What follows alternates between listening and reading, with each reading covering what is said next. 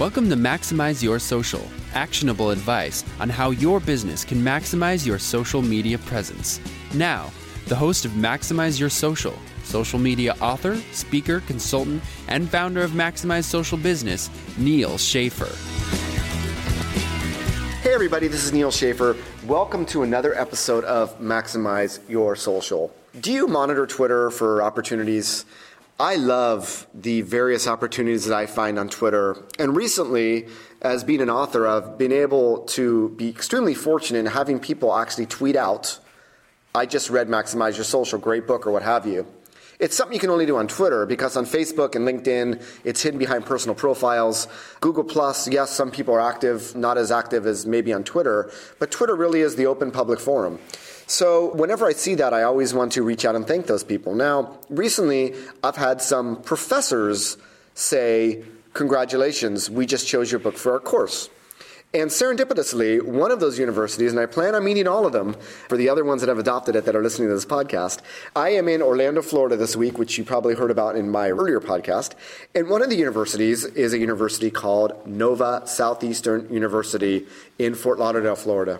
If you're in Florida from the area, you probably know the university. In California, in all honesty, I didn't know about it, but then I realized they have a 30,000 students population and they are the third largest independent university in our country, a major institution. But more surprisingly, as I am here on campus, together with two professors of marketing that have adopted Maximize Your Social for the course, I realize how far in their curriculum of social media marketing that they have come, and it's been extremely impressive. Now, you know that I teach a course at Rutgers on Maximize Social Business. We have Dr. Jessica Rogers, who teaches at Southern New Hampshire University. I know the dean of the business school at University of San Francisco, which is another famous one.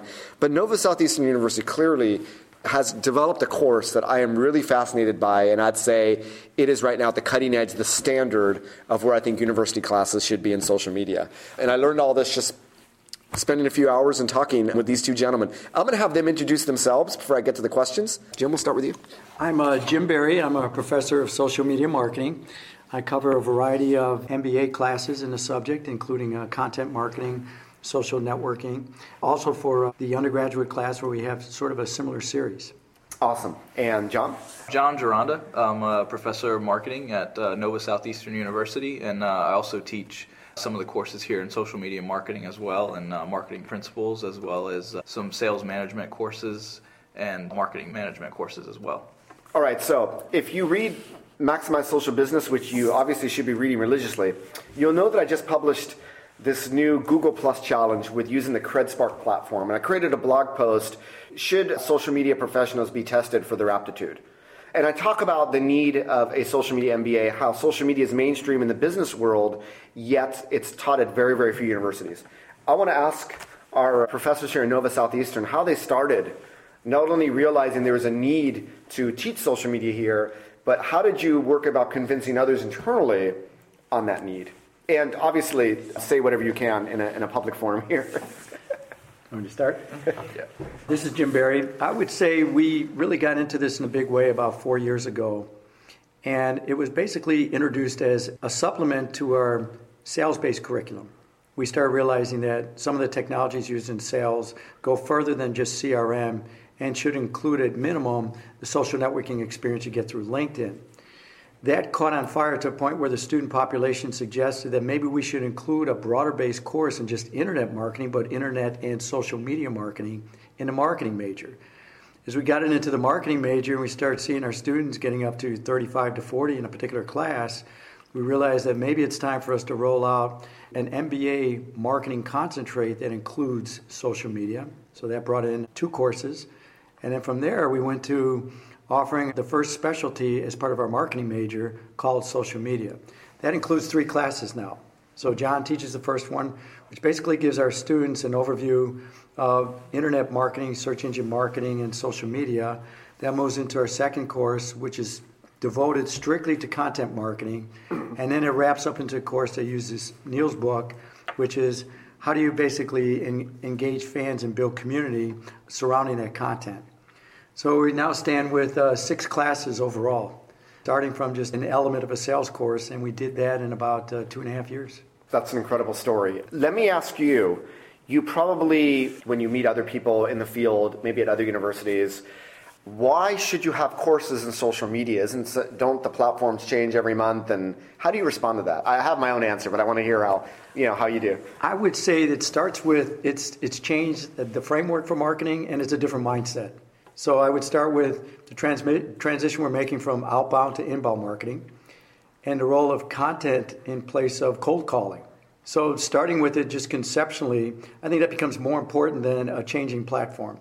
So as we introduce new platforms like Snapchat, Whisper, etc., it's easy to have that dovetail into a piece about developing content on a mobile platform. But the concept of having content on a mobile platform will probably stay constant. Mm-hmm. It turns out, I think in general, as we go from platform to platform, or let's talk about, for example, changing from organic feeds to pay for play feeds that doesn't necessarily change how we want our students to embrace the role of content in terms of escorting their customers or in terms of uh, leveraging followers and connections to spread the word about your brand story.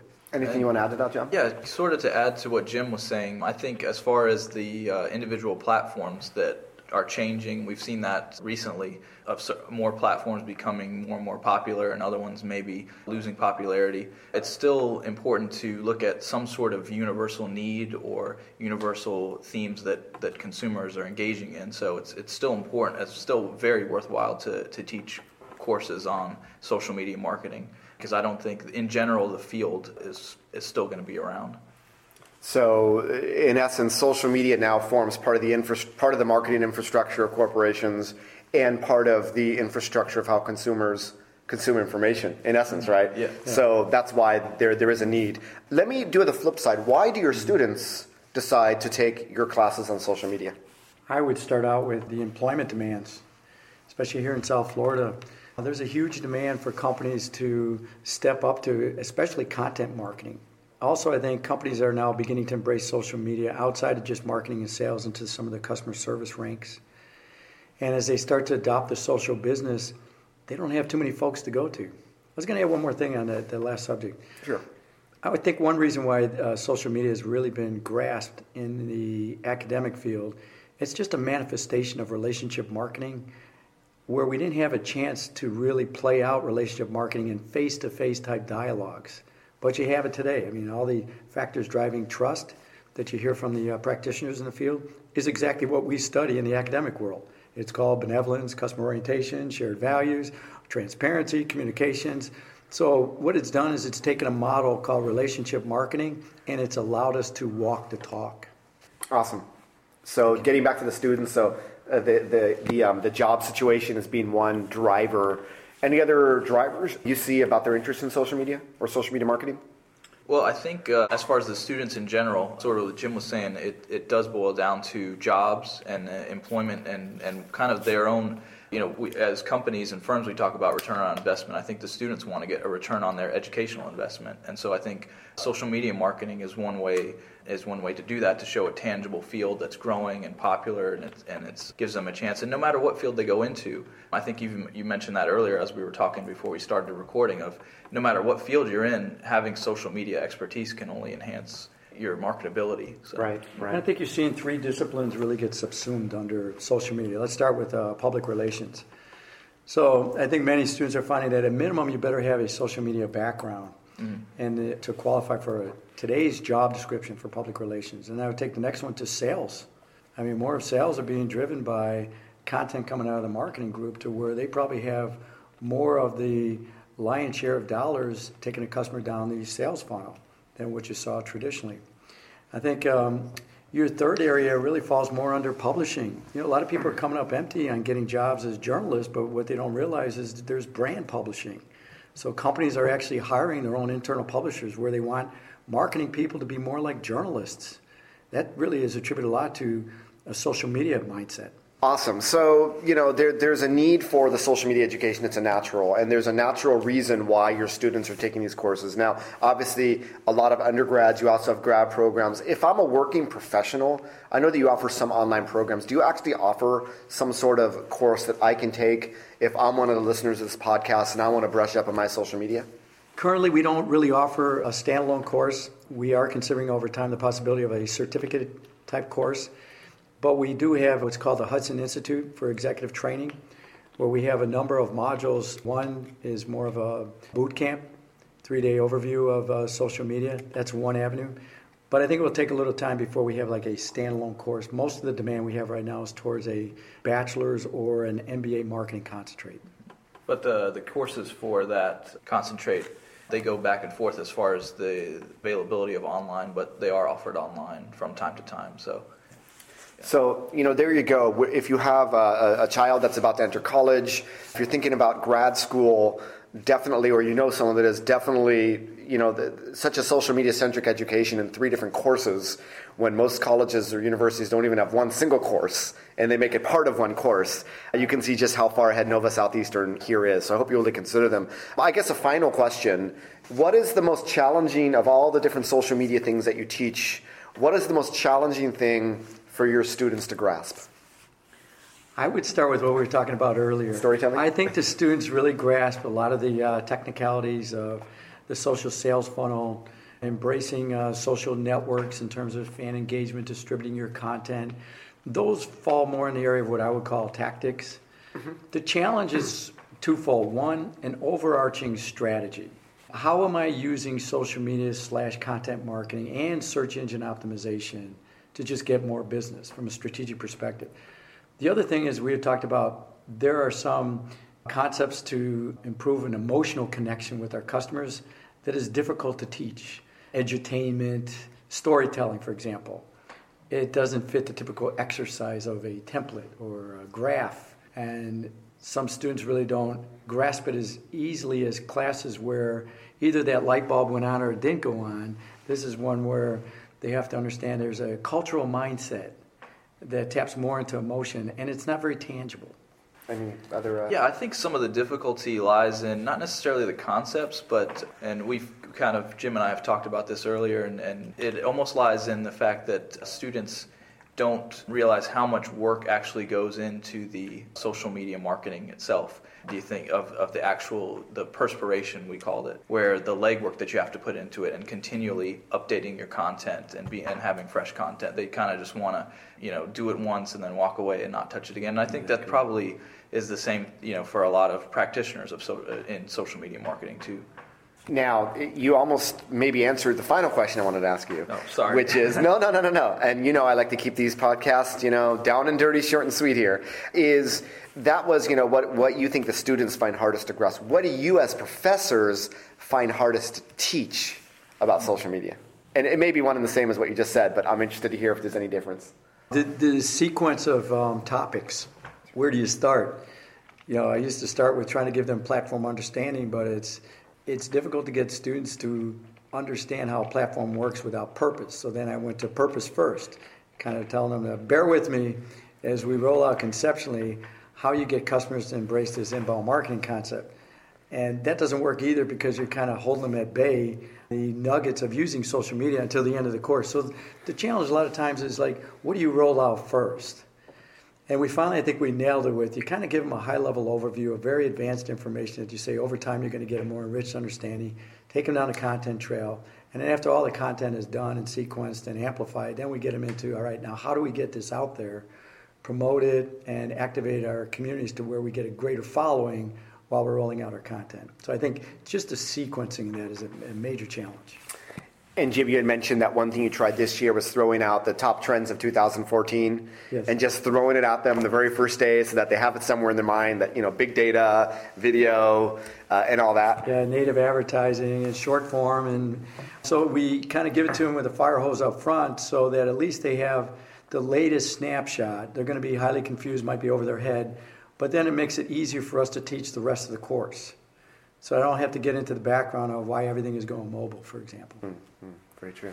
John, I mean, I think most difficult sometimes is, is transitioning uh, students from sort of the entertainment value of what they've previously used social media for, you know, as a consumer and, and just using it for the entertainment purpose to kind of think of it and almost put the business hat on to try so that from myself, from perspective of teaching the course, I have to make sure to kind of try to emphasize and always bring it back to a practical business application. So I think that Yeah. And I'd say that's the same challenge that I have as a consultant. That's exact same challenge is that people get it from a personal. Yeah. Why should I follow people back on Twitter? Well, you're a business. You want to get noticed, right? Yeah, exactly. I was going to add one more thing. You, you also have to walk the talk. So a big challenge we have is we have to have a lot of Twitter followers and LinkedIn connections, and you know we have to have a pretty high Klout score. If we don't have content that really shows results, you lose a lot of credibility. So there's a lot of time we spend walking the talk. Now, uh, I'm going to finish off just by having you introduce, you know, your blogs, Twitter handles, where people can find you. Jim, I must say you had one blog post of uh, building a holistic social media strategy with this intense, you know, visual that I shared on Google Plus and Twitter and in my LinkedIn group, and I know that it, a lot of people shared that. So hopefully, it gave you some traffic. It was a, It did. It, it- it was a brilliant piece. But um, tell us about, you know, your blog and uh, where we can find you on Twitter, so that we can add to some of those followers. And I will say for those listening to the podcast that part of what they do as part of their class exercise is a lot of controlled experiments. So we're talking about actually doing one together, Twitter chat together with their classes and students based on maximize your social. So hopefully, if we do it, uh, I'll let you all know and, and leave it open to the public, and we'll see how far we can get with the experiment. But let's end it with, yeah, you know, definitely tell us where where we can find you. Well, my uh, Twitter handle is at Jim Barry, B A R R Y Jr. And I have a blog at blog.socialcontentmarketing.com. Awesome. That was Jim Barry and John Garanda. It's uh, John Gironda. It's my Twitter handle is at John Gironda, which is to spell Gironda is G I R O N D A. and It's J O H N. And I'm also on LinkedIn as well. Awesome. Thank you very much. I appreciate the time. It's, it's really been incredible coming here and learning how far they get with, with their education. Just really fascinating conversation. I wish I'd recorded all three hours of it. But um, anyway, if you are in education, you know, at a university and, and trying to figure out how to work social media into your curriculum, I highly recommend that you connect with these two gentlemen and ask them about their experience. That's it for today. Wherever you are in the world, as I always say, make it a great day. Bye bye, everybody. Thanks for listening to Maximize Your Social. We appreciate your iTunes subscriptions, ratings, and comments. If you would like to appear on the show or recommend content, please contact Neal Schaffer at neal at maximizeyoursocial.com. Thanks for listening and have a great day.